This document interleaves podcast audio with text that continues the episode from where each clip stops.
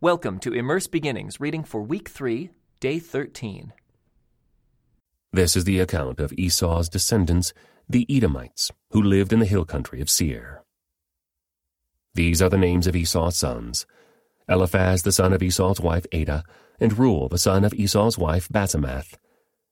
The descendants of Eliphaz were Teman, Omar, Zepho, Gatam, and Kenaz. Timnah, the concubine of Esau's son Eliphaz, gave birth to a son named Amalek. These are the descendants of Esau's wife Adah. The descendants of Reuel were Nahath, Zerah, Shammah, and Mizzah. These are the descendants of Esau's wife Basemath. Esau also had sons through Oholibamah, the daughter of Anah and granddaughter of Zibeon. Their names were Jeush, Jalam, and Korah. These are the descendants of Esau who became the leaders of various clans. The descendants of Esau's oldest son, Eliphaz, became the leaders of the clans of Teman, Omar, Zepho, Kenaz, Korah, Gatam, and Amalek. These are the clan leaders in the land of Edom, who descended from Eliphaz. All these were descendants of Esau's wife, Adah. The descendants of Esau's son Reuel became the leaders of the clans of Nahath, Zerah, Shammah, and Mizzah. These are the clan leaders in the land of Edom, who descended from Reuel. All these were descendants of Esau's wife Basemath. The descendants of Esau and his wife Oholibamah became the leaders of the clans of Jeush, Jalam, and Korah. These are the clan leaders who descended from Esau's wife Oholibamah, the daughter of Anah. These are the clans descended from Esau, also known as Edom, identified by their clan leaders. These are the names of the tribes that descended from Seir the Horite. They lived in the land of Edom. Lotan, Shobal, Zibeon, Anah, Dishon, Ezer, and Dishan. These were the Horite clan leaders, the descendants of Seir, who lived in the land of Edom. The descendants of Lotan were Horai and Hemam. Lotan's sister was named Timnah. The descendants of Shobal were Alvan, Manahath, Ebal, Shepho, and Onam. The descendants of Zibeon were Aiah and Anah. This is the Anah who discovered the hot springs in the wilderness while he was grazing his father's donkeys. The descendants of Anah were his son, Dishon, and his daughter, Oholibamah. The descendants of Dishon were Hemdan, Eshban, Ithran, and Keran. The descendants of Ezer were Bilhan, Zaavan, and Akan. The descendants of Dishan were Uz and Aran.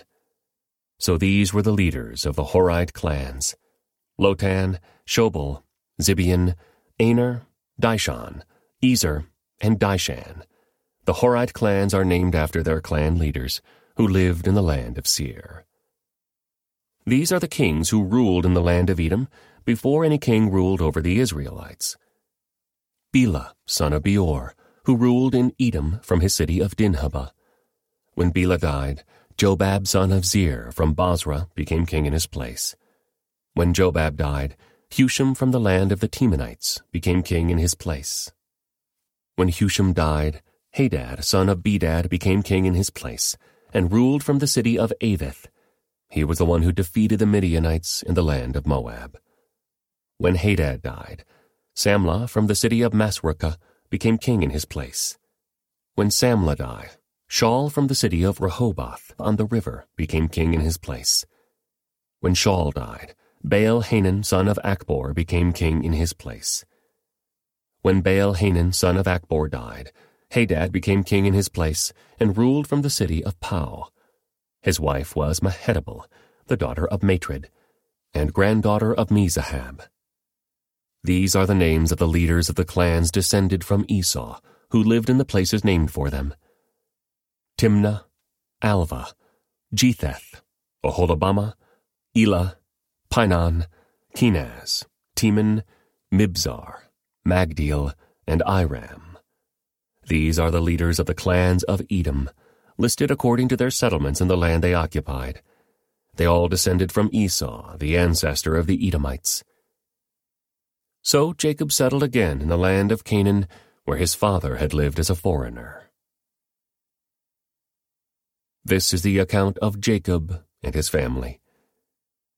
When Joseph was seventeen years old, he often tended his father's flocks. He worked for his half brothers, the sons of his father's wives, Bilhah and Zilpah.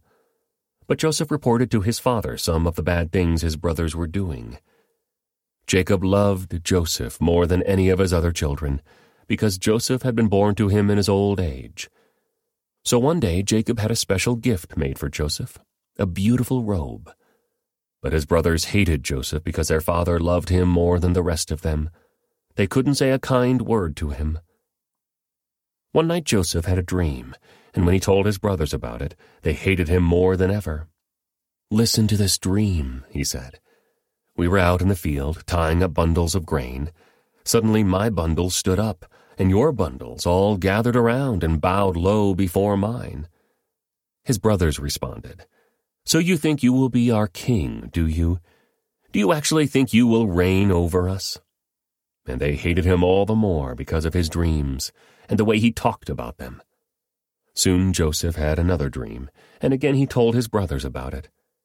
Listen, I have had another dream, he said. The sun, moon, and eleven stars bowed low before me. This time he told the dream to his father as well as to his brothers. But his father scolded him. What kind of dream is that? he asked. Will your mother and I and your brothers actually come and bow to the ground before you? But while his brothers were jealous of Joseph, his father wondered what the dreams meant.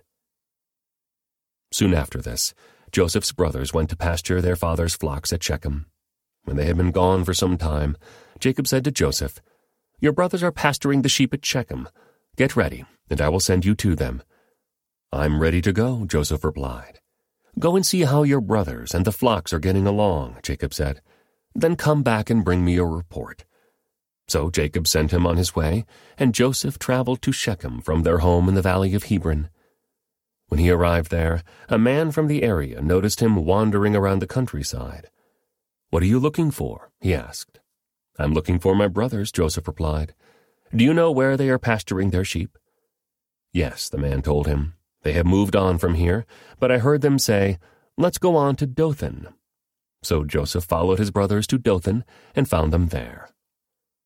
When Joseph's brothers saw him coming, they recognized him in the distance. As he approached, they made plans to kill him. Here comes the dreamer, they said. Come on, let's kill him and throw him into one of these cisterns. We can tell our father a wild animal has eaten him. Then we'll see what becomes of his dreams. But when Reuben heard of their scheme, he came to Joseph's rescue. Let's not kill him, he said. Why should we shed any blood? Let's just throw him into this empty cistern here in the wilderness. Then he'll die without our laying a hand on him. Reuben was secretly planning to rescue Joseph and return him to his father. So when Joseph arrived, his brothers ripped off the beautiful robe he was wearing. Then they grabbed him and threw him into the cistern. Now the cistern was empty, there was no water in it. Then, just as they were sitting down to eat, they looked up and saw a caravan of camels in the distance coming toward them. It was a group of Ishmaelite traders taking a load of gum, balm, and aromatic resin from Gilead down to Egypt. Judah said to his brothers, What will we gain by killing our brother? We'd have to cover up the crime. Instead of hurting him, let's sell him to those Ishmaelite traders. After all, he is our brother, our own flesh and blood. And his brothers agreed.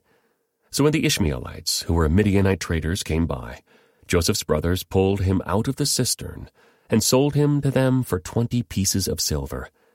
And the traders took him to Egypt. Some time later, Reuben returned to get Joseph out of the cistern. When he discovered that Joseph was missing, he tore his clothes in grief. Then he went back to his brothers and lamented, The boy is gone. What will I do now? Then the brothers killed a young goat and dipped Joseph's robe in its blood. They sent the beautiful robe to their father with this message Look at what we found. Doesn't this robe belong to your son? Their father recognized it immediately. Yes, he said, it is my son's robe. A wild animal must have eaten him. Joseph has clearly been torn to pieces. Then Jacob tore his clothes and dressed himself in burlap. He mourned deeply for his son for a long time. His family all tried to comfort him, but he refused to be comforted. I will go to my grave mourning for my son, he would say, and then he would weep. Meanwhile, the Midianite traders arrived in Egypt, where they sold Joseph to Potiphar, an officer of Pharaoh, the king of Egypt. Potiphar was captain of the palace guard. This concludes today's Immerse Reading Experience. Thank you for joining us.